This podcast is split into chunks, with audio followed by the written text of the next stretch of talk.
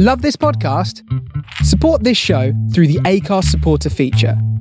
It's up to you how much you give, and there's no regular commitment. Just hit the link in the show description to support now. Helo a chroeso i Bebac, eich hoff bodlediad gomedi sy'n trafod popeth diwylliedig. Dyma eich cyflwynwyr, Ben o Loegr a Benja o'r Ariannin.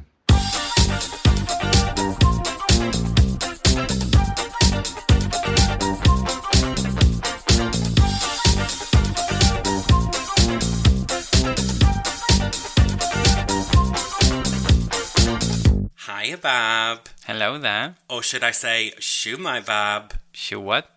It's Welsh. For sure. no, it means hello, hey there in Welsh. Did you not hear the preamble from our Welsh correspondent Merdin at the start? Uh, you were speaking Welsh. I didn't get that. Yes, yes, and that's why we've got Merdin to record the beginning bit as well, to, to welcome listeners to the podcast, because this week we've been to Wales. Yeah, how do you pronounce that name again? Because uh, as far as I was concerned, it was Merv. Merdin. Merv. I think I'm probably saying it wrong, so apologies, Merdin. Merv. Yeah, we, we know him as Merv, but you know, sometimes it's nice to. It's like me, I'm called Ben, but you know, sometimes it's nice to be called Benjamin, because that's what's on my birth certificate. Yeah, and I'm called Benja, but everybody calls me anything else. At least they call you. At least they call me. As long as you call me. But yeah, we had a fantastic time in one of the most beautiful parts of the country, if not the world. yeah, we went to Snowdonia, which, by the way, sounds like Narnia or something like that. It sounds like a mm, place from a fantasy book, not a real, actual place. But it, I mean, it is otherworldly. I mean, some of that scenery that we saw was just incredible, absolutely breathtaking. Yeah, I was driving the whole time, so Oh, all right, I didn't get to see that all much. right. You saw plenty. Thanks very much. Yeah, indeed, I saw plenty. Absolutely. Um, we stayed in an old mining village called Bethesda. Bethesda. Bethesda. Bethesda. I think we need to go back to our Welsh correspondent. Okay, Welsh correspondent, do your thing. Bethesda. Yeah, yeah, yeah. You were right. So we stayed in this beautiful old miner's cottage, Slash sex dungeon. And it was just absolutely stunning. Like it was a really, really nicely decorated. It had lots of character to it. And sex dungeon. There was a whiff of a sex dungeon about it. The reason being that the ceiling had a lot of hooks in it. Probably about, what, 10, 15 hooks? Yeah, I've never seen that many hooks in a ceiling before. Let's be honest, it was a, a quite a low ceiling Very low. with um, wooden, what do you call them? Beams. Wooden beams. And there were hooks like on every side of the beams, different hooks, different sizes, different strengths. I mean, what would you want to hang from such low ceilings? Whatever you hang is gonna like hit you on the face. So why would you want so many hooks from the ceiling? Well, clearly a sex swing. Sex tension. But we were not offered that, so, you know, we didn't get the most of our superhost status, did we? To be fair, you don't know. We didn't really read the welcome pack, did you? No, we got the free Wi Fi, but I mean, maybe if we'd have flipped over to things to do in the local area, it'd have been give us a call and we'll bring you round the leather goods. Yeah.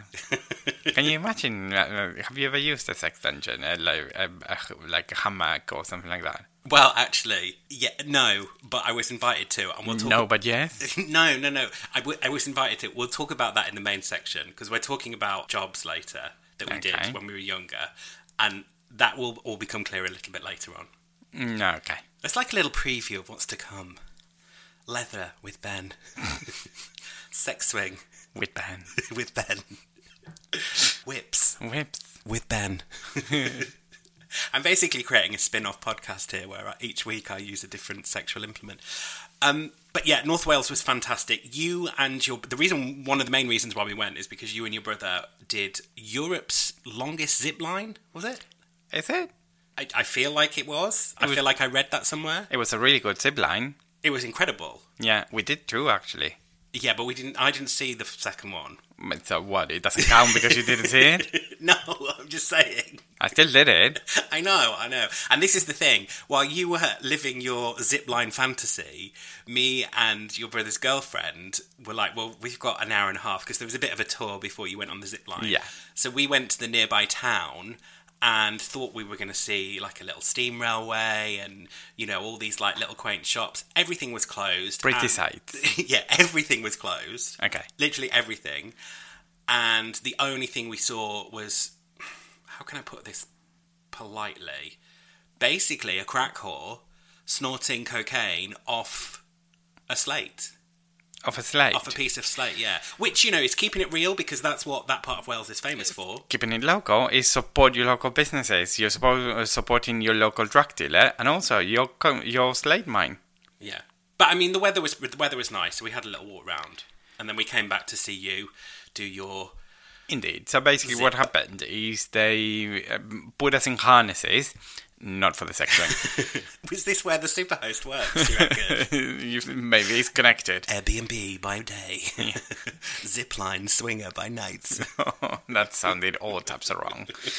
So they put it in uh, harnesses, like the hard hats and so on, and they took us on what looked like a military track, and they took us up the mine and got a little bit of a mm, mini tour of the sites. I think they do it just so it lasts longer.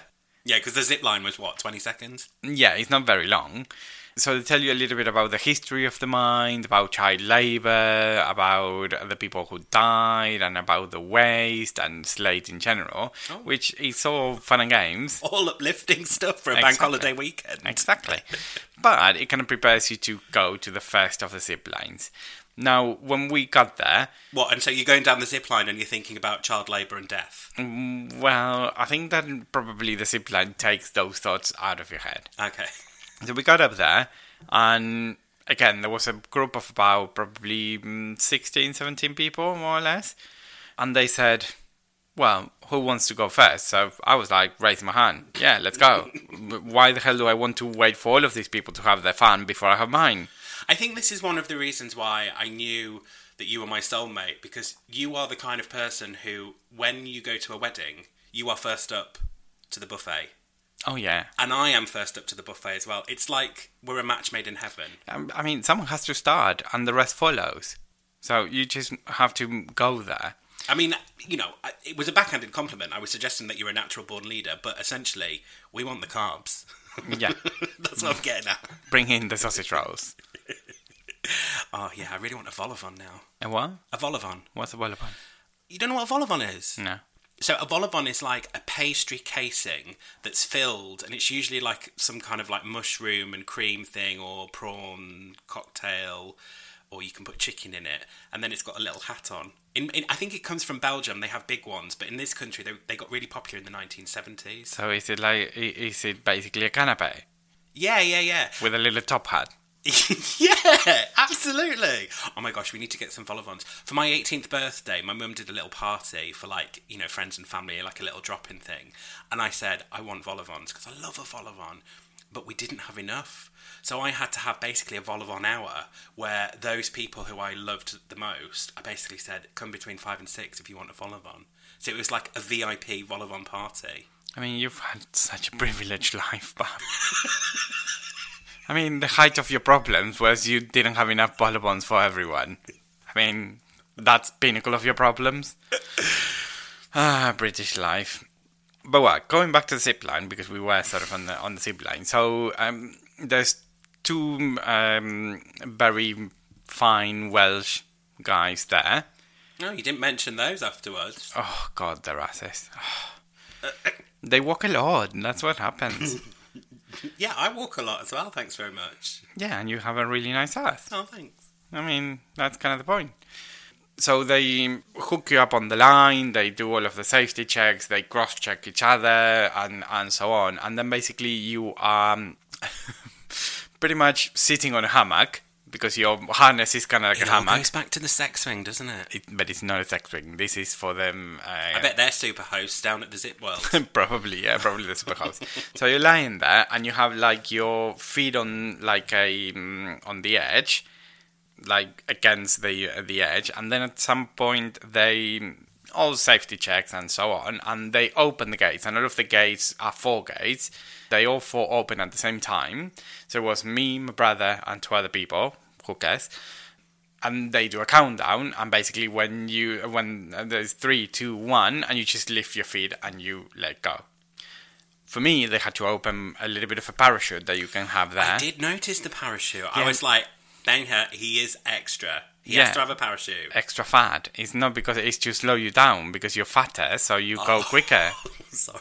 I just thought it was because you thought it looked good. No, it's It was like a little additional costume that you could hire or something. no, it's because I'm fat, so I gain more speed than my brother, who's half my size.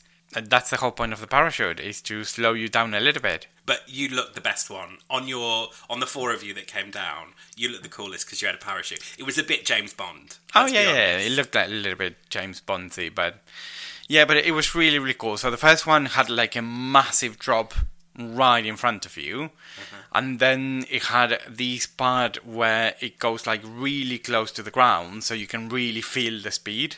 So it was really, really good.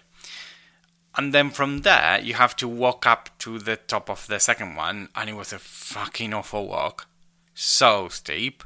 And again, my brother's just as unfit as I am. He's skinny, but he struggled with the uh, with that climb as well. So we went to the other one. So the first one is the one that you didn't see. Mm-hmm. So we went to the other one, and again, same process. They hooked us up, safety checks, blah blah blah blah blah blah. Three, two, one.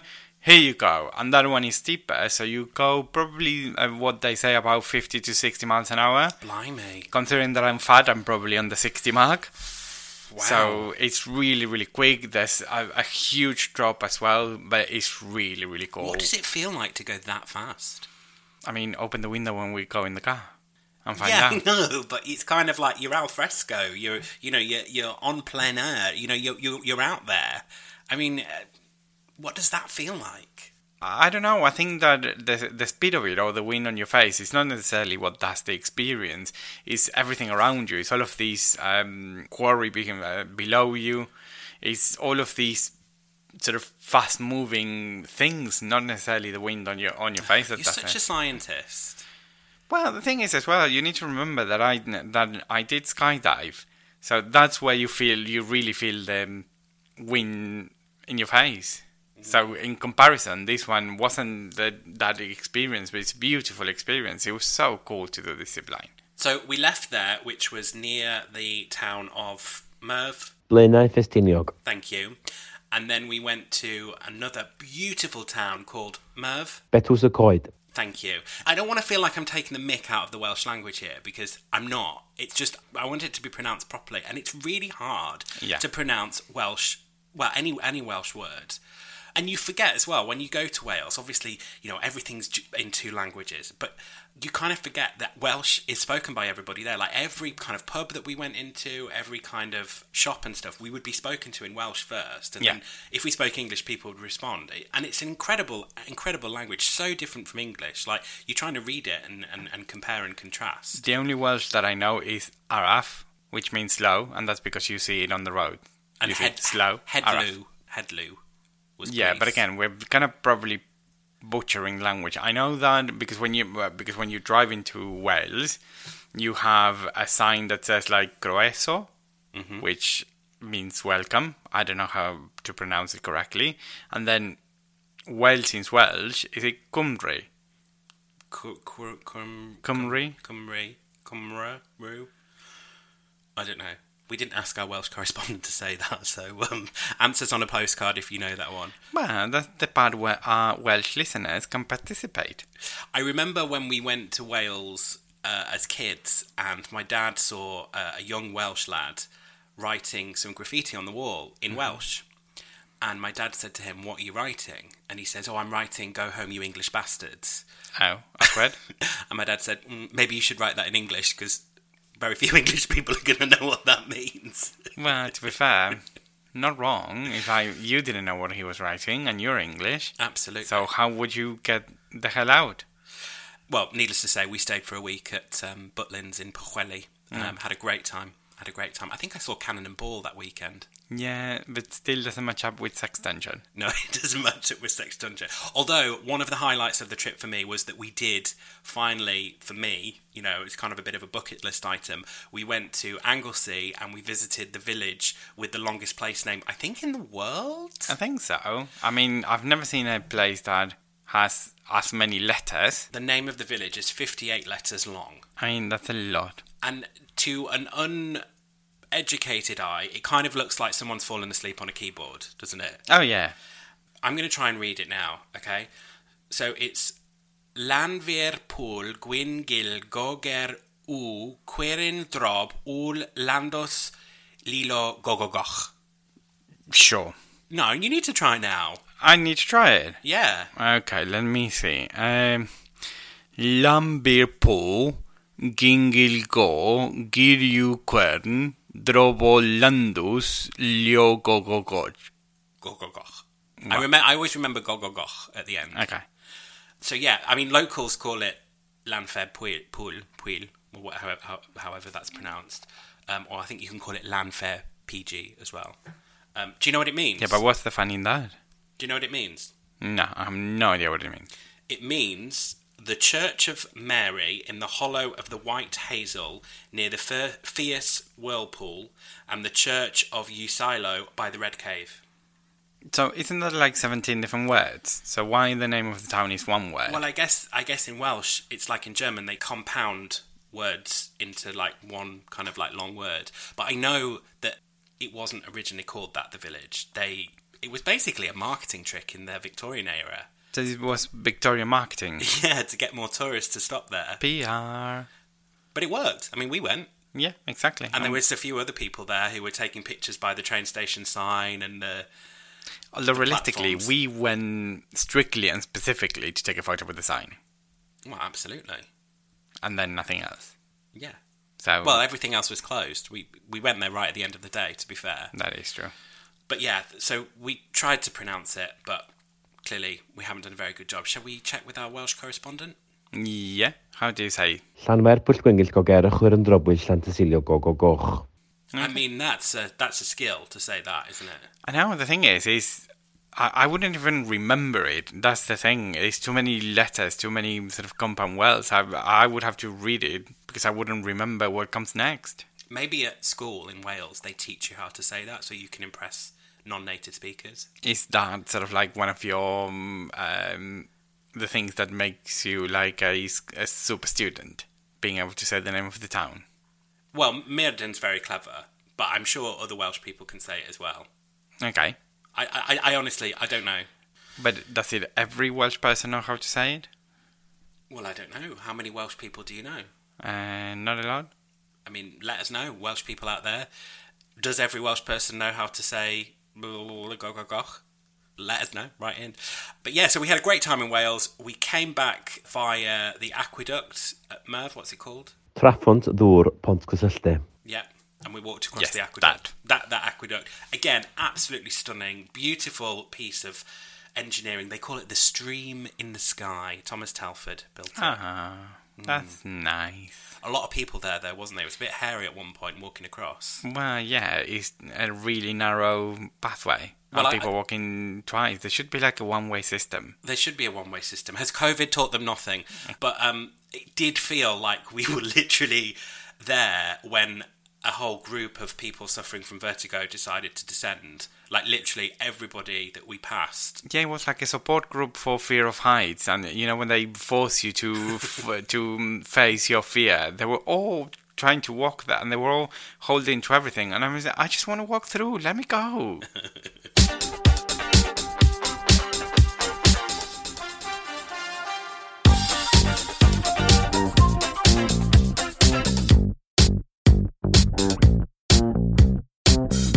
Okay, well, thank you very much to Meredith there, our Welsh correspondent. Hopefully, we will come back to you again soon, and may- maybe we can have a two-way conversation this time. Who knows? We'll buy you some Welsh cakes. Do people in Wales eat Welsh cakes I mean, I saw them in the Zip World place. They were selling them, so in the gift shop? Yeah. But that's like coming to me and saying, "Oh, I'll buy you some Yorkshire puddings if you help me out on something." Yes, and you love Yorkshire puddings. To be fair, if people wanted to pay me in Yorkshire puddings, I'd be quite happy. With yeah, so That. Okay. Well, let's put a pin in that, and we'll get back to him. Today, in the main section, the main show, what you're all here for, uh, what are we talking about? We're talking about jobs. we're talking about jobs because we don't have enough jobs right now. We want to talk about more. What do you mean we don't have enough jobs? Well, we're busy people. Oh, okay. Yeah. That's what I meant. All right. Okay. I was going to say, I was like, are you moonlighting in another role that I don't know about? Mm, Are you with the superhost, you know, selling sex swings on the side? to be fair, there's a lot of good business being made there. Well, the best seller there is, yeah. Mm, indeed. So, what was your first job? So my first, first, first, first, first, first, first, first, first, first, first, first job was working helping my dad. Okay. So my dad is an insurance broker back in Argentina, and uh, when I was probably about fifteen, I started going and uh, sort of helping out in the office. So it was kind of like a, um, uh, you know, making photocopies, in uh, very, very sort of low level admin stuff that you could do mm, just to get a little bit of uh, of pocket money. But funny enough, my most sort of vivid memory of that job wasn't the job itself, was the fact that we were able to go to a rotisserie, Okay. which uh, in Argentina is a place that sells food, but it sells all types of food. It's not just the rotisserie chicken; they serve everything. And for me, it was kind of like having takeaway. And I remember one day, I kind of got you know when you're hungry and you want to buy more. I probably I probably bought food for like four people, literally. And I have and I remember that in my face going out and started saying, "Well, does someone want a little bit?" Because of course, I mean, I was fat, I could eat, but I still couldn't eat all of that. I just wanted a takeaway. Mm. So I have zero memory of the job itself. I have memory of my memory is going to the rotisserie and getting lunch. No. But I, th- I, I think, you know, with any job, we always have those favourite lunchtime spots, don't we, nearby? You know, I worked in a museum in Coventry and I still crave one of the bacon sandwiches that the cafe over the road used to do. And, you know, I don't know what it was, but it was something, you know, really nice to have on a Friday. And, uh, you know, But was that your first job? no, no, no, no. My first job was when I was, again, probably about 14, 15, and I had a paper round. Is that a thing in the UK? Well, it was there. I don't. I, I don't know if people still have paper rounds now. I mean, it's all online anyway, isn't it, for the majority of people? But yeah, I used to deliver newspapers. Which uh, newspaper? Well, this is so. Were you distributing the Daily Mail? No, no, no, no, no, no, no, no. I had my fingers in quite a lot of pies. I've had lots of jobs from the age of about fourteen. I remember when I was at sixth form and at uni as well. I had sort of two, three jobs on the go. You know, goodness knows how I passed my degree. But my first newspaper round job was that I used to distribute the free newspaper. So this is the newspaper that people don't want. Okay, like the one in the train stations. Yes, yeah, but it used to be they used to be much more regional, or every every town would have like a free weekly newspaper, Okay. and it was basically a few articles from the daily newspaper, loads of adverts, and then some inserts. So what I would have to do is I'd have to put the inserts in. So these were like I don't know, like supermarket leaflets. Um, you know, maybe they were trying to promote a new housing development or something like that, and I'd put them in. And you would actually want them to be heavier because the heavier they were, the more you used to get paid. What, did you get paid by weight? Yeah. If, if if the adverts were heavier, you got paid. And I had a little trolley, and I think I did about 200 houses. Some people didn't want the free newspaper, and they were quite vocal about that. And they used to like, you know, come out of the house and be like, "I told you I didn't want it." And you'd, you'd forget, you know, but you'd soon you'd soon come pick, kind of pick it up. But I was also the relief delivery boy, so the reserve, if you like, mm-hmm. for the regular paper round that the newsagents used to operate. So, and who did the original paper round? Was it another Well, kid? other people would do it, But Um, grown-ups or children? No, children. It was always children. But if they went on holiday or they were sick, they would call me up, and I'd kind of like come in as like the relief. But again, So you were the stand-in for another uh, for another boy. I was like the understudy. Yeah. I mean, uh, sorry, Bob, but um, I, I I like winners in life. So I think you need to give me the telephone number of the main kid, and and I'll see what they're up to now because this is not this, this is just not correct. I need to be with winners. always the bridesmaid, never the bride. But I used to do, I used to do sometimes get to do the Sunday morning paper, and that was the gold star newspaper delivery. You got the best trolley, you got the high vis trolley, so everyone knew you were coming. There was something very satisfying about delivering the Times with, with all those supplements into somebody's letterbox and hearing it land on their doorstep, and then the dog chewing it to pieces. Did you have to throw it like you know in No, U.S. films? No, we have letterboxes here, and you put it in. Sometimes people would come to the end of the drive and collect it from me, and they'd be like, "I saved your legs." Uh, did you get tips? At Christmas, yeah. And I even had a fan as well, so we called her. I don't know her name, but she was called Just Mints Lady because every Christmas she would give me a packet of Just Mints. They're kind of like after eight chocolates, but they're in a they're circular. Um, and she would give them to me, and she used to knit me things as well. So she'd always knit me a new pair of gloves every year, but they were fingerless, so I could handle the newspaper. Oh, that's so sweet. Yeah, she was so lovely. She was absolutely lovely. Life when you were young was so nice. Again, such a privileged childhood you had. When you did the Sunday morning paper, as I say, it was gold. Nay, platinum. That was the platinum delivery. platinum delivery. It used to take me probably about an hour, and I'd get five pounds, and I was like, "I've made it." It's like the washable leather of the sex dungeons. Yeah, I mean that's two CD singles at our price, I you know, know, and yeah. I probably have a pound left for I don't know three chocolate bars, maybe even four. I think Mars bars were about twenty five p back then. God, you're old. So yeah, that was my first job, and, and I loved it. It was it was great. It was free. Sometimes I'd do it on my bike. Sometimes I'd walk. Yeah, it was brilliant. Loved it. Okay, so you so you worked with your dad, and then what did you do after that? Actually, a myriad of things. At some point, I used to um, sell credit cards over the phone. What? So the bank would hire people to call the regular public Yeah. and offer them credit cards off their banks. So I used to offer HSBC credit cards, but we didn't necessarily have a list. It was literally having photocopies of the the whole city's the phone book, and instead of going with a ruler, going name by name, name by name. I mean that's proper old school, isn't And, it? Uh, and offer them a credit card. That was obviously a credit card that was aimed at professionals and people who are really successful in life.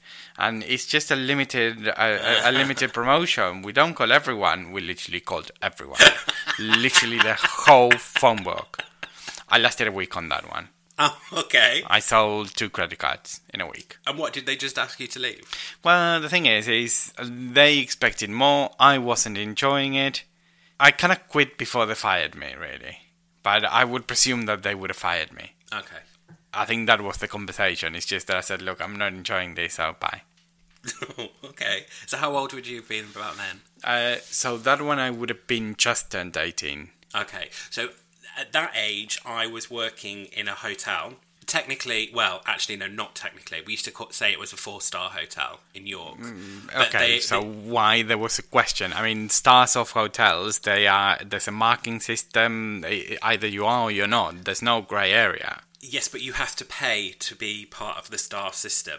I mean, if you are going to tell me that your hotel chose not to pay, that automatically makes it not a four-star hotel. But everyone thought it was a four-star hotel because our logo was four acorns. So everyone just assumed that they were kind of like, Like stars. Yeah. You were a four-acre hotel. yeah. it's like where squirrels want to be. I mean, needless to say, that hotel chain doesn't exist anymore. But I had a scream working in a hotel. I mean, it was literally food on tap. The chefs were terrifying, but also hilarious at the same time. I mean, they run a really tight ship in the kitchen. I worked in the restaurant, and they knew that I had a phobia of fish, so they used to like chase me around the kitchen with like whole trouts and you know pretend that it was about to eat me and hmm. stuff like that.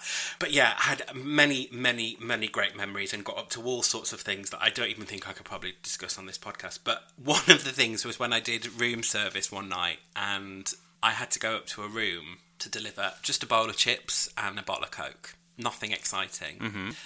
I have to say, we're going back into sex swing territory here because Okay. when the door was answered, the gentleman who answered the door had no clothes on and he invited me into the room. Okay, did you go in? Well, I had to put the chips down, didn't I? And he was clearly not taking them. I mean, he was stark naked. It's probably a good excuse to say, "Here are your chips. Bye." Well, I wasn't just going to leave them on the floor, so I put them on the What? side. So you're gonna put them on his penis? No, on the, on the sideboard in the room because Okay. all the rooms were the same, so I knew who it was. So I walked in, and there was his wife, like fully chained up to the bed, like you know, with even with like a little gag and stuff like that. And clearly, he wanted me to see that. So I was like, put the chips down, not into this. Bye. But I still got a two pound tip, so I mean, the thing is, uh, they probably just get off on you, on your shock, or on you just seeing it. It doesn't necessarily require a reaction from you, I suppose. But I also shocked as well myself in that job. We used to get a lot of the hotel was in York, which is obviously where I grew up. Uh, we used to get a lot of tourists, and particularly the hotel that I worked in, we used to get a lot of Japanese tour groups come through. Okay. Which was very interesting hearing somebody translate Yorkshire pudding to a Japanese audience. And if you want to know what Yorkshire pudding is in Japanese, it's Yorkshire, Yorkshire pudding. pudding? Yeah. How did you know? Well, I can imagine uh, Japanese has a word for everything, but not necessarily for foreign things. So I would have presumed that they would have translated the same. Anyway, because of my good looks, well, no, I've got very fair hair, and obviously to a Japanese person, that's not something you see very often. Okay. So I used to get asked for lots of photos. You know, at the end of the meal, can we have a photo next to you, and, and that kind of thing, which was fine. And Did one- you feel like a celebrity? yeah, I suppose. it was nice to be wanted, shall we say. But one time I had a photo with this really, really sweet girl, and after the photograph, I put my arm around her and I just gave her a kiss on the cheek, and she immediately burst out crying. And as we know, having visited Japan, Japanese people are not exactly fond of public displays of affection. And this particular girl was really, really shy. And she just stood in the middle of the restaurant and sobbed her eyes out. And it was one of the most embarrassing moments of my life because I didn't realize, I didn't think I'd done anything wrong, but I knew that I'd upset her. So then I felt really bad. Did you do anything to make it up for her, to her, or did you just disappear? Well, I kind of disappeared. And then I came out and I brought her a little cake and said, sorry. Okay. And, Was she fine? well, she was still crying, but. Oh, how long did she cry? She cried for quite a while. Oh, It was one of those like long cries, but it was just really, and everyone was looking at me. I mean, I was a terrible, I was a terrible waiter. In, in all honesty, like I remember, I used to tell people every night that it was my first shift because I was so bad. Like I would take people's mains while they were still eating their starter, and I'd say, "Well, it's going to get cold, so you might as well eat it." no. people would ask for a, a medium steak, and I don't know how, but I would put it through as like well done, and people would then send it back, and I'd be like, oh, I don't know, like that to the chefs, you know. I, I was absolutely atrocious. I, I loved it, and I loved it. I loved interacting with people, and we had some great guests. We had the Vengaboys. Okay. You know, boom, boom, boom. Yeah, yeah, I know want who the you in Venga my Boy- room. And they actually came to dinner. I think it was breakfast. Actually, they came down to breakfast, dressed. You know, one of them was the sailor. As the Banger Boys. yeah, yeah, yeah, yeah, yeah. And the two, um, the two guys were, were Mm-hmm. They were together, weren't yeah, they? yeah, yeah. Yeah. I mean, they went, they walked hand in hand to the breakfast buffet. You know, they were kind of in an embrace while they were picking their sausages. It was lovely. They were a sailor and a cowboy, weren't they? Yeah, like that. and one of the girls was like a club kid, wasn't? Weren't they? I And think the so. other one was. I never paid attention to the girls, to be honest. Oh, I mean, they were very attractive in real life as well, in the flesh. The boys or the girls? All of them, Oh, all of them. okay. Hmm. They were hot to trot. So yeah, that was my uh, my my life in, a, and and I loved working in the hotel. I mean, it, it- food on tap. I mean, you can't really go wrong there. I mean, again, I was there trying to sell credit cards off the or off the phone book, and you were there meeting the Banger Boys. Hashtag privileged. Yeah. Staying with the food theme, I then worked uh, when I went to university in my first year at uni. I worked for Subway sandwiches. Okay, yeah, I remember this one. and we used to watch because obviously it's an American chain, and we used to watch these awful videos that looked like they'd been made in the 1960s with like this kind of like sergeant major guy going, "If you got time to lean, you got time to clean." Or did you have like like the 80s safety video where they show you someone like chopping their fingers off and they actually show you the fingers and being chopped off and the blood? I don't think it was as bad as that. I don't think it was as bad as that. I mean, they were very health and safety conscious. What they weren't very conscious about, and I don't know if I should say this because I mean, I basically ate the profits of that company. Are you going to admit to a crime again? I don't know. Will the police come after me? I mean, I think that probably is prescribed already. Is that a, is that a word in English when it's like expired? I don't know, but thank you for masking my worry at uh, coming clean about this. I mean, I was terrible. I used to like get all the cookie dough and make like a giant cookie and just sit there. Just for yourself? yeah, pretty much. So you didn't give it to charity or something like that. It was just for yourself. My friends would come in and I'd charge them for like a 20p like cookie and then just say, oh yeah, have a foot long. You might as well. I mean, I'd sit there and just eat packs of gherkins. And then I would make uh. sandwiches up for the week as well. So just like the bread and the meat. And then I'd just take it home to my student hall and just freeze it. Probably a crime. Probably not anymore because you, it was like 20 years ago because you're old. But Well, they did start. I think they started cottoning on. I think when they realised they employed me, their their profits were nosediving, and they did put CCTV in, and it was all very regulated on what how much food we could have at break times and all that kind of stuff. before going any further, did everyone who worked with you at Subway did the same, or did you just ruin it for everyone? Did you just overdo it and then they put CCTV and you ruined it for everyone? Well, a lot of the other people who worked there were very thin. They were quite skinny. So probably you ruined it for everyone. Well, no, I kind of felt like I was probably eating their share. They'd have like a six inch, and it's like if you're going to go to Subway, get a foot long. I mean, six inch does sound like a little bit not enough, does it? In fact, there was one person I used to work with, and she just used to have the kids pack meal, which is like is that like a three inch? I don't know. It's I mean it's smaller than a six inch. Well, if it's a kids meal, it probably is, yeah. It's like we can have this for free, and you're having like the smallest one possible. Well, she didn't need as much. So I have my own food-related um, sort of university uh, job experience, but it's a little bit of an, on a tangent. Okay.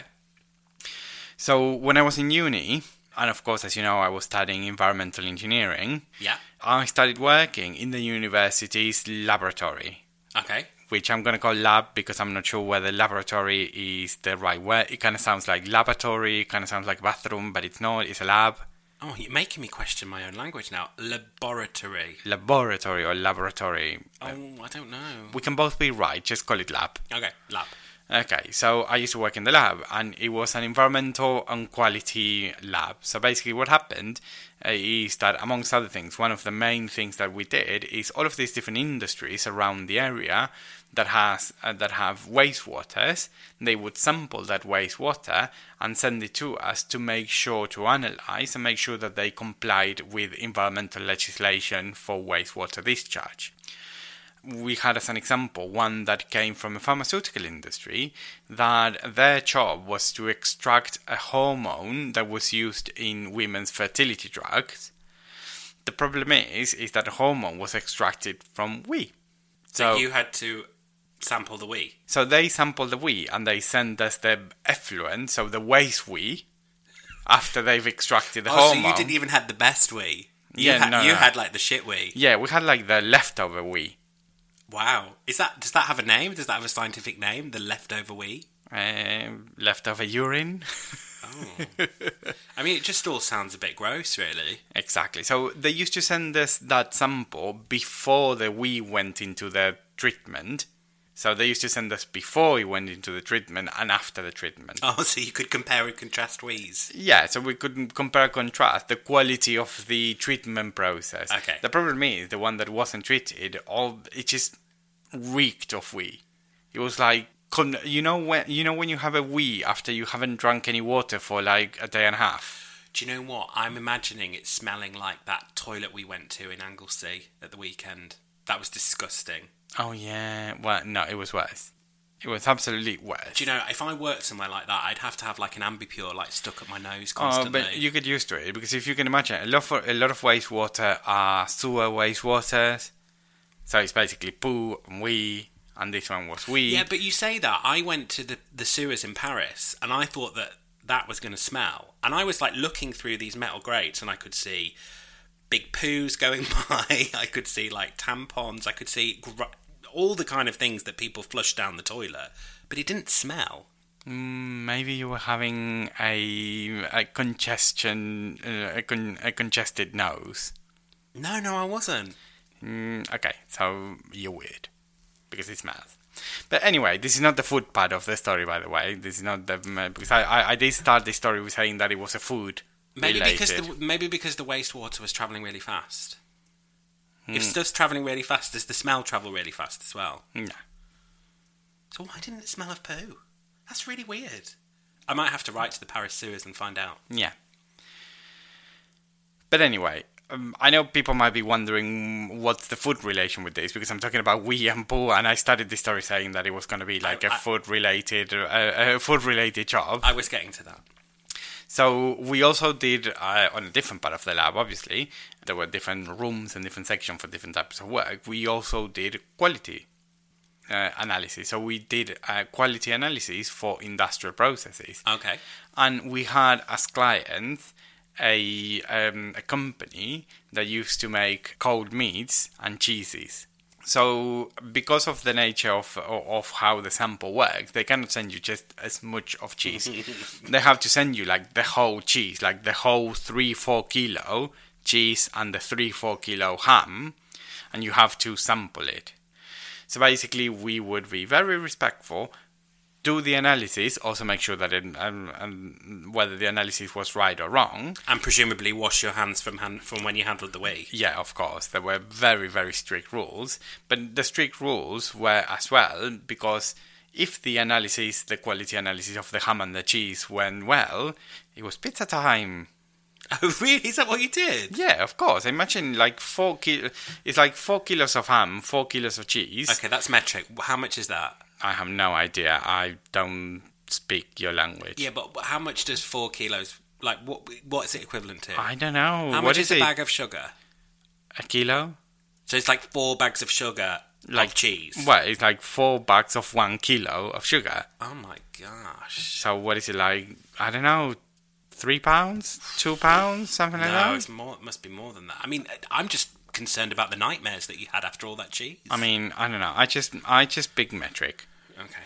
At the end of the day, you use for as a sample, you use just a little bit.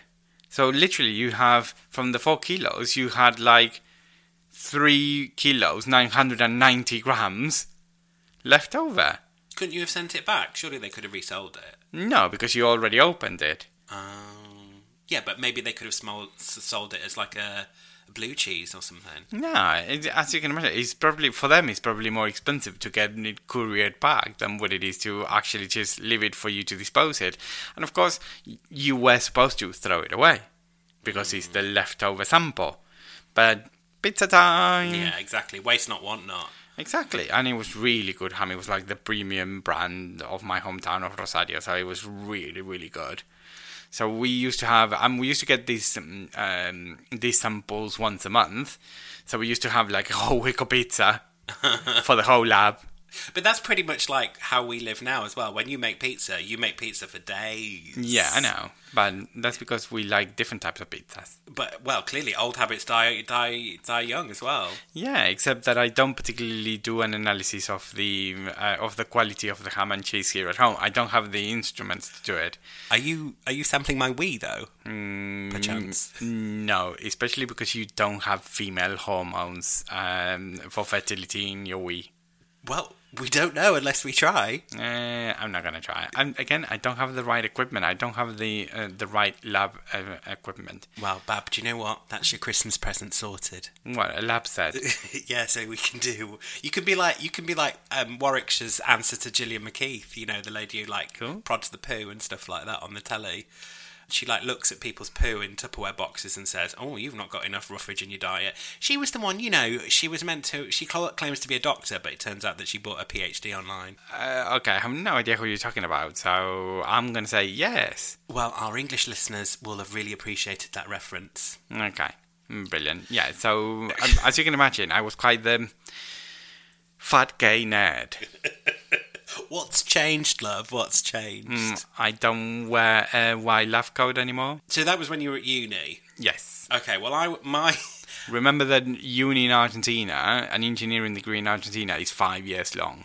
So that that was like one of my, my main job during a few years of uni. well, what other job did you do at uni then? Well, so when I was finishing uni, when I was uh, doing my last year of classes, I had two jobs actually. I mean, it's jobs for the boys here, isn't it? We know. had a lot of jobs. Well, I had a lot of bills to pay. The thing is, is you need to remember as well that, and this is the part where you bring the tiny violin. Exactly. So I, yeah, I used to work from half eight to half one in the lab. Then I used to work from half two to six in a call center, which is the other one that I'm going to tell you tell you about. So you went back to a call centre. what do you mean I went back? Well, to- you were in the credit card, weren't you? Oh well, yeah, but it was a different type of call center. I wasn't selling anything. Okay. And then I used to go to class that technically started at half from half five to half eleven at night. Okay. So basically, what I used to do is was Monday to Thursday. I would get up at four in the morning, study until seven, then get ready and go to work, do all of that. But then on weekends, I didn't study at all. So Thursday night I went out, Friday night I went out, Saturday night I went out, And Sunday took her for a drink. and Sunday I would. Chill- no, you chilled on Sunday. on um, Sunday I would have an early drink. You have no idea what I'm doing here, have you? No, I have no I'm- idea what It's you're the doing. Craig David song. Monday, took her for a drink on Tuesday. We were making love by Wednesday. And on Thursday and Friday and Saturday, we chilled on Sunday. Okay, so that's a thing. Yeah, no. So I used to do that. Okay. I, I, I really don't know how to move forward from that. It blows my mind. Like I, I probably sounded quite nonchalant then when you said about you know I used to get up at nine and then you know be at uni until eleven o'clock. I remember when we first got together and you told me about this. I was just absolutely blown away. I mean, I went to university for three years, and yes, I had several jobs while I was doing that. But I had time in the day to do that. You know, I could you know I was supported with a loan. You know, my parents helped me, and I didn't have that it just feels that the early part of your 20s was a very pressured time. Yeah, it was, but at the same time, it's like work hard, party hard. I, and that's the thing. I used to get up really early, at four in the morning, to study uh, during the week, so I could have the weekends without doing anything, without having to study. And, and again, remember that unis work very differently. An engineering degree in Argentina is five years, and in five years, I literally went to class Monday to Friday, and during the first few years, I had classes on Saturdays as, uh, as well. But it was literally the latter years, Monday to Friday, from half five to half eleven at night, and it was every day the same. It's just you had different lessons, you have different uh, different subjects, different classes, and uh, and so on. And then there's me here with my history degree, my one hour of contact time a week. You know, One hour a week, yeah. Just don't remind me. Hashtag privileged. but going back to the call center, I worked for some time in a call center where I kind of practiced my English because I used to work uh, for a call center for a company in the US. And for um, uh, listeners in the US, that company was a mobile company called TracFone. D- does it still exist? I don't know if it still exists, uh, but at that point it was Drug phone. Track. Oh, track. I thought you said drug phone. Like, he was- well, bring your drugs now. It was T R A C F O N E. okay. It was it, it was massive. It was absolutely massive. And we're talking about these. We're talking about 2004, by the way. So we're talking that the Motorola V60, which was like the slim flip phone, Love that phone. it wasn't the one that everyone loved, like the Razr. The, you know, the Razr that was like the flat one.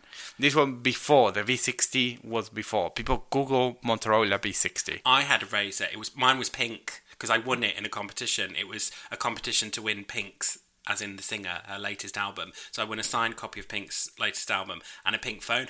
I didn't really want a pink phone, so I bought a case for it. But then, do you know what? I thought I'm going to own this pink phone, and I, I, I owned it loud and proud. Mm, Well, like everything in your life is pink, loud, and proud, Well, as it should be. yeah. So the thing about this company is that it has to be said it was probably one of the only phone companies in the US at that time that you didn't need. It was pay, mainly pay as you go, and you didn't need to give any details to buy the phone. And literally, you would buy a $20 minute card and you would get the phone for free. It was that cheap. And because of that, and because uh, it, it, you didn't need to give every mm, uh, any details whatsoever, it was a phone very popular with cheaters, illegal immigrants, and people who really didn't want to give any details to any company and still have a mobile phone. Now, the quality part of the job was that TracFone did not care whatsoever if you solved a caller's problem. You were measured on whether you have taken the call in the way that TracFone wanted you to take the call. Whoa, whoa, whoa. So That sounds like customer service in reverse. Well, the customer service was supposed to be given in a certain way, so you have certain scripts, certain things that you couldn't say. So, for example, you couldn't start a, a phrase with the word no, because that was like confrontational. You could say, actually, no. but you couldn't start a, um, a, phrase with no. Yeah, but that's that's like classic customer service, like not apologising, but instead Yeah. you say, "Sorry, feel that Well, way." but the thing is, if you solved the customer problem, no one gave a crap. If you started a phrase with no, you could get fired. Wow. I mean, uh, and that's the thing. eh, The quality metrics were all about customer, it's how you treated the customer, not the other way around. Knowing you, I imagine you found this job very hard. I mean, I kind of did hope that they didn't listen to some of the of of, my conversations. but the fun part about this job was that you would sit there and you would get calls and calls and calls. You would live every single day with a story to tell. I mean, I got proposed. There are people who said that based on my voice, they offered me to marry them. oh. They We- literally fell in love with your dulcet tones. Yeah, I mean, you're hearing my voice. Our listeners hear my voice. You wouldn't necessarily fall in love. But then it was a very complicated system as well, it has to be said. So, in order for us to do anything, you needed to put your phone in code entry mode. Okay. So, basically, you had to, for example, mm, very quickly press uh, star 3 1 and the hashtag. It sounds like a sex line. And that would put the phone into the code entry mode. Okay. So if they wanted to charge minutes, they needed to put the phone into that into that code entry mode, and then they would need to add either two, one or two codes that were 18 characters long. Okay. I mean, this sounds very complicated. It was very complicated, and also the, when people called, they didn't have the choice to talk to an agent. They would only automatically route them to an agent when they've screwed up so badly that the system didn't know what else to do. So by the time you took the call, they were already pissed. oh God. they were already angry. But I, I people, some people were lovely. I did make a twelve-year-old cry. A twelve-year-old. Was there not an age limit on these phones? No, that's the thing. It's a, it's a pay-as-you-go phone with no details, and I made him cry on Christmas Day. Oh, Well, the thing is, he Literally Scrooge. yeah. So he got a new f- a phone uh, as a pre- as a Christmas present. Oh my gosh. and he was trying to activate the phone and of course he couldn't he couldn't put the phone on uh, on code entry mode and it routed and his call came to me so i tried okay please press i don't know i, I can i think it was uh, star a three one pound something doesn't, like that doesn't really matter, but the, the technical details Yeah. yeah. are not that important. we couldn't do it. Try again, couldn't do it. Try again, you couldn't do it. Um, in my head, we are being measured about the the duration of calls. So if the calls, So you're just like, I want to get you off. yeah, kind of. But also, if you hung up on a caller, that was automatic dismissal. I mean, You this company sounds like Oh, it sounded yeah. like you were working in a gulag. A little bit. Uh, to some extent, it was. No, I couldn't compare myself with the Gulag. obviously. I, my work with the Gulag. So basically, we try a few times. No, and uh, uh, he can't do it. He can't do it. At some point, I, I say, and I didn't think I was saying this in a mean way. Like, is there anyone there that can that can help you? I was just starts crying as I'm really trying, and I said, for fuck's sake, I'm gonna get fired for this. Okay, no, no, don't worry, don't cry, don't worry, trying to pick the kid up and trying to say like, okay, let's try again, and again and again. Eventually, we got there, and he got his phone activated. Did he stop crying? Yeah, he stopped crying, Good. unfortunately, but it, it was on. But you also- still ruined his yeah. Christmas, let's be fair. Yeah, a little bit. But I think that one of the beauties of this job is that you learn just how human stupidity works. So one of my favorite calls, and this used to happen a lot. There, there was a number of things that happened a lot, a lot. Now remember phones at that time, the battery was a separate battery that you had to put and you could replace. Remember? Yeah. So one of the favorite things was people calling really angry. This phone is shit. It doesn't work. It doesn't turn on. This is crap. Okay, so let's troubleshoot this. Please press and hold this button. Uh, I'm, this is the point. I know nothing happens. Okay, so mm, let me see. Do you see anything on the phone? Okay, maybe it's how the mm, uh, the battery is. So where's the battery? Oh, the battery's in the box. And you're kind of there and saying, yeah, do you really need me to fill in the dots on that? And this happened a lot. this happened a lot. This happened way too many times, way more times than you would want it to happen. People telling you, oh, the battery is on the box. The other one that I absolutely loved, oh, this phone is crap, it doesn't work, and blah, blah, blah, blah, blah, blah. Okay, can you please press and hold this button that you can find on the top right end of the phone? Oh, does it work now? Yes. Congratulations, you just turned your phone on. Yeah, but the thing is, like, if you get older people and, you know, people are used to having landlines around that point, you know, and you don't need to charge them, you don't need to put a battery in, you can see how people could get confused. Mm, yes, but I Let's give it this. Again, call it, and this happened way too many times. This phone is shit, it doesn't work, it's frozen, and uh, I, I, I'm blah blah blah. I want a, a refund, and of course, I said, you bought it on for twenty dollar twenty dollar call card on um, uh, on Target. Okay, what can you see on the screen? I can see the numbers from zero to one, uh, zero to nine, and it's frozen. I cannot see anything else. That doesn't change. Mm, sir, ma'am, whoever, would you mind peeling the sticker that is on the screen No. that has the numbers printed? Oh, yes. And then that was it, they were away. Did they apologise? Mm, Most of them now. Then we had, oh, my phone isn't working. Okay, what's happened to the phone? Oh, it got wet. Okay, so um, have you tried sort of opening, removing the battery, see if it dries, or leave it um, somewhere uh, with air to dry? Oh no, no, I was in a cruise and it fell in the ocean. so now it's at the bottom of the ocean. Yeah, rice ain't gonna help you, love. I mean, what? uh, and you're sitting there. It says, "What am I supposed to do? Just scuba dive and retrieve it for you?" Well, if you wanted to show good customer service, maybe you should have done that. I mean, there was that. There was, "Oh, I ran over the phone. Can you do anything?" I don't know. Put it in rice and see if that works. I mean, you literally just your massive US truck. You run it over.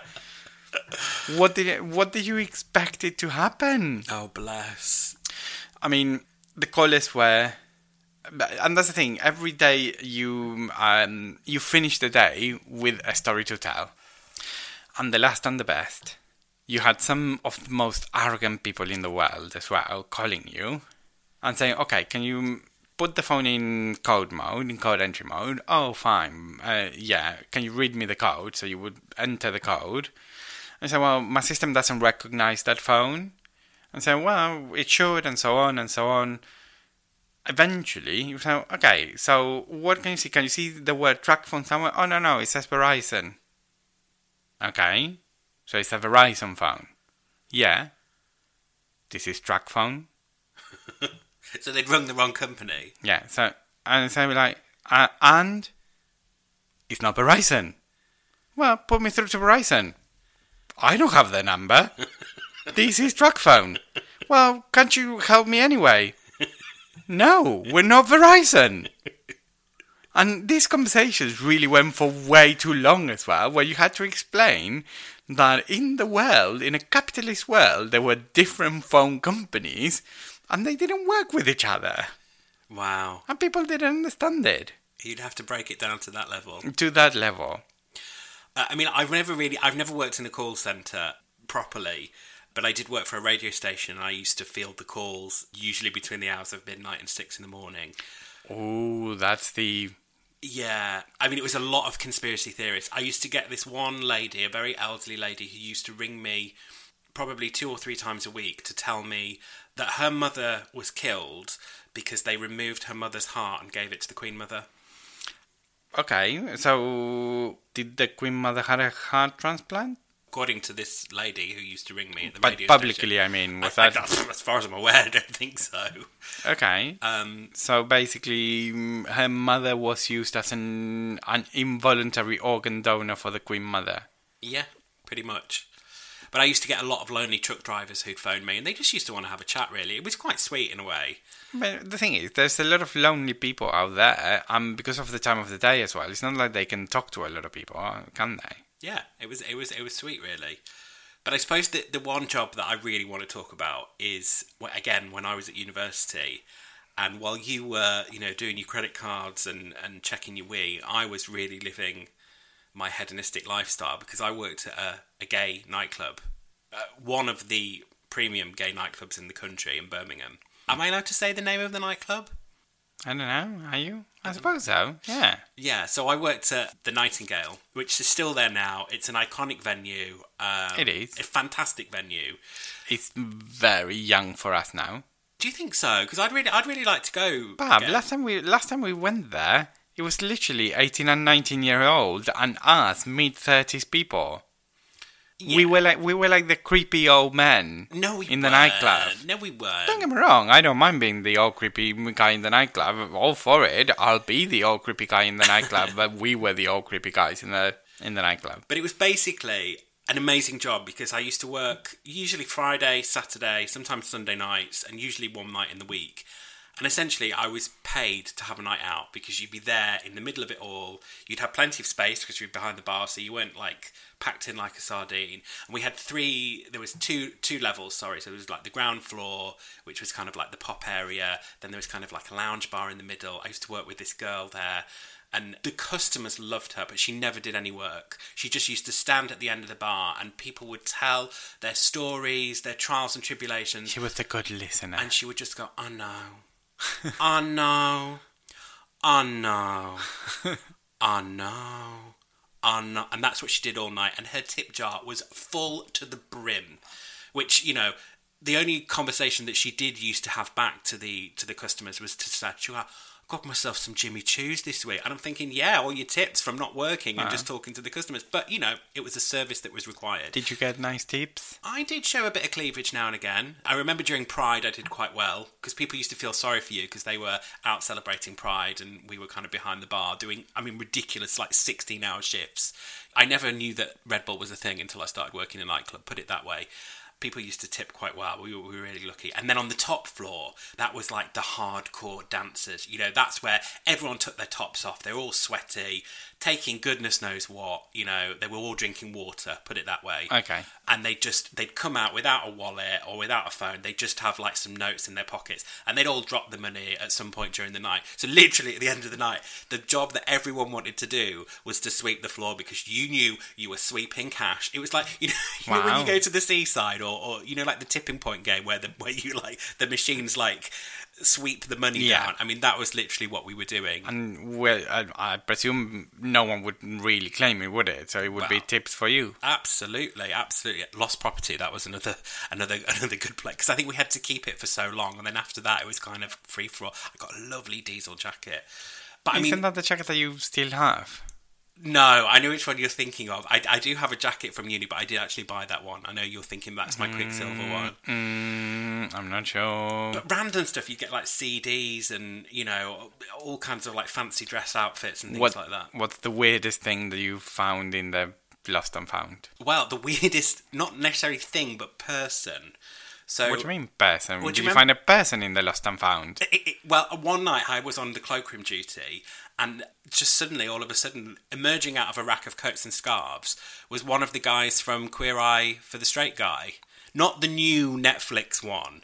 Yeah, it was the, the ori- first the original series, but the British version. Okay. And I, I couldn't tell you who he was. He had a Chihuahua, and he was like, "Oh, I'm, I, darling, I'm just, I'm just hiding out here because um, they've told me that there's no VIP area, and I thought I'd make this into my VIP area." I was like, "Well, you can't because it's a cloakroom. Can you please leave?" And he was like, "Do you know who I am, darling? Do you know who I am?" And I was like, vaguely, but no, like out of my cloakroom, and off he went. So yeah, I kicked Queer Eye out of the uh, the cloakroom, Ah. forced him forced him out of the closet. If you if you're listening to this person from Queer Eye who remembers being kicked out of the Nightingale's cloakroom, uh, this is the person to blame. Ben. But we, thank you. But we um we used to have all the all the big stars came in. So they, you know, the kind of stars who were at the end of their career or were trying to get back. We had Whigfield. I was very excited when she came. She signed the album of hers that I have. Saturday night she did, and another day, and close to you. Oh, abs- you know Saturday night. It's iconic. Saturday night, and the world is getting. oh, I know that song. you Yeah. know, with the dance. We had Geri Halliwell. I mean, she's pr- practically had a residency. She was there all the time. And so that was really exciting. While you were working, you were just kind of like washing the dishes and, you know, a Spice Girl would come out. It was absolutely fantastic. But the things that I saw in that nightclub have meant, I can imagine. have meant that nothing will ever shock me ever again. So sex dungeons don't uh, Well, don't really. We were talking about the sex dungeon, and I said that I would get to this. We used to have a fetish night once. Well, I say a fetish night. It was during the day. Yeah. I think it was the first Sunday of the month, and I'll never forget. I was working behind the bar, and this woman, well, two women came up to the bar. One of whom was just wearing a basque. What's a basque? You know, like a, a really tight corset, Okay. nothing underneath. I mean, we're talking flaps in the wind. Okay. And she turned to her friend and she went, Do you know what, Maureen? I love nothing more than when our Derek finishes work on a Friday night at 5 pm and I strap him to that electric chair. That's me done for the weekend. word for word, I'll never forget that. I mean, the things that used to go on at that fetish fair, we used to, we had a swing on the top floor, so Yeah. they used to like show products and things like that. Somebody did invite me back to their sex dungeon one night. uh, Of which course. I was very flattered. I said, "No, thank you. I am going to go home and have a mug of Horlicks and watch the EastEnders omnibus. But thank you for your kind offer." I mean, to be fair, I don't think you got the right end of the stick there. Somebody bought me a whip, like a horse whip. Yeah. Why so. not? Uh, I remember one guy got so excited at one of the floor shows that he had a heart attack and died. Oh, that's not nice. Literally, he got so excited he had a heart attack and died. And you, I mean, you'd have also you would have like grown women come in and men, and they'd have like their partner attached on a lead, and they were either a dog or a baby or you know all all this kind of stuff. Well, but the thing is, you um, you you know because you've experienced it. It's a little bit of a community service, isn't it? You have all of these people who are living their lives wanting to be a leather dog or a baby or a dominatrix, um, and all of the or, or any fetish under the sun, and they really don't have a lot of spaces where they can express themselves freely. And oh, and I never judged anybody. yeah, and Don't the thing, and, and you saw it all, and um, sort of the Nightingale provided that space. I think it's brilliant. Um, I, I'm sure it must have provided some very interesting views. Yeah, I remember one night. When, this was when the when it was just a normal club night, and the the goods lift broke, which we used to bring the bottles up between the floors, and it had a glass frontage. It wasn't like a lift that where the doors closed. It was it was just a, a glass door that you know you would open once the lift came up. And so I peered in because I knew it was broken, just to see what was going on, because you could hear the machinery whirring, and there was um, the resident drag queen there. Um, well, with another friend, Okay. having a good time. Oh, okay. So yeah, it was uh, a little bit of a, little bit. Didn't realise that everybody else was was crowded by the glass lift and and and enjoying the moment with them as well. And and, and that that would happen a lot. I mean, I would go Maybe it was part of the show, and you didn't know it. maybe maybe, but obviously back then you could smoke indoors still. Oh, remember those Uh, times? yeah.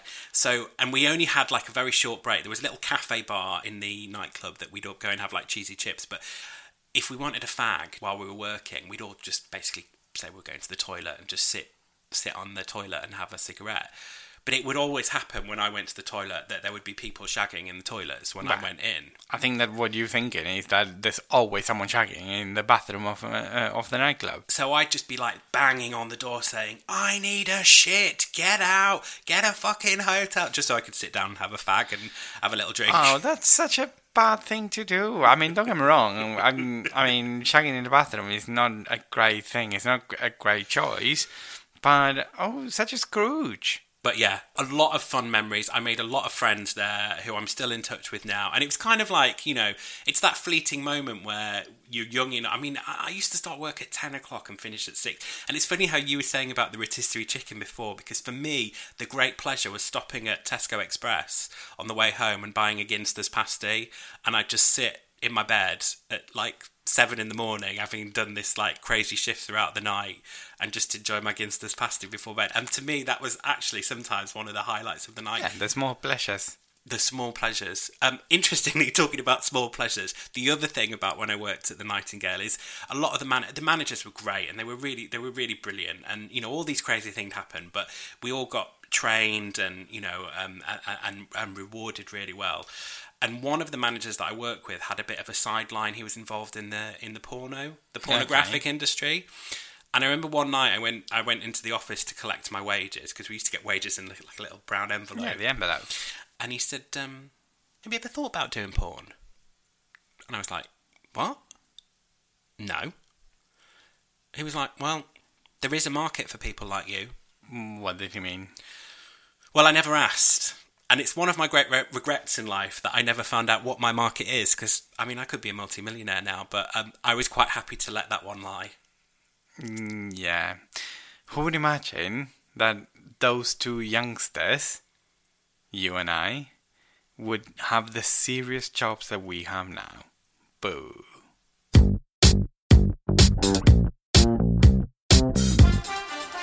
That was a blast from the past. It was, wasn't it? It was a real trip down memory lane. I feel like if we have a lot of young listeners, between a Motorola V60 flip phone uh, and you getting your salary in a paper bag, it's a little bit of what the hell are these people talking about?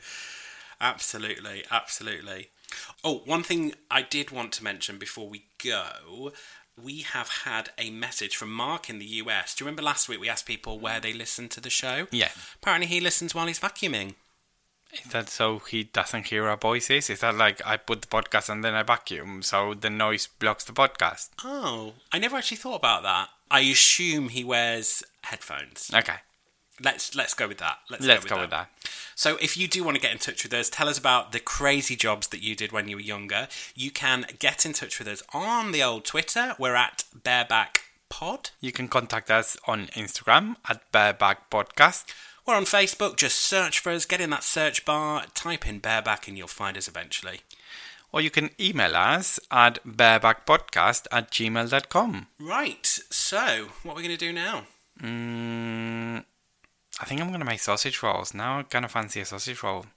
Why a sausage roll all of a sudden? Mm, we talked about it at the beginning. See, you you saw this bears. You can't even remember that we talked about a sausage roll. Oh, you see, the problem is I'm thinking about Subway, and I'm now deciding do I want a six inch or a twelve inch? Wink, wink. Or do you want your canapé things? Oh yeah, the vol au vents. Oh my gosh, so many nice things that I want right now. Well, you're gonna get you're gonna get a sausage roll because I'm making sausage rolls. I'm cooking, so you're gonna get sausage rolls. Okay, well, sausage rolls it is. Yay! Bon voyage, sausage roll. A sausage roll. Saucisson rollon. Sauson. Why are we trying to speak French? I have And no idea. I'm just following you. Very badly. Yeah. Bye. Bye.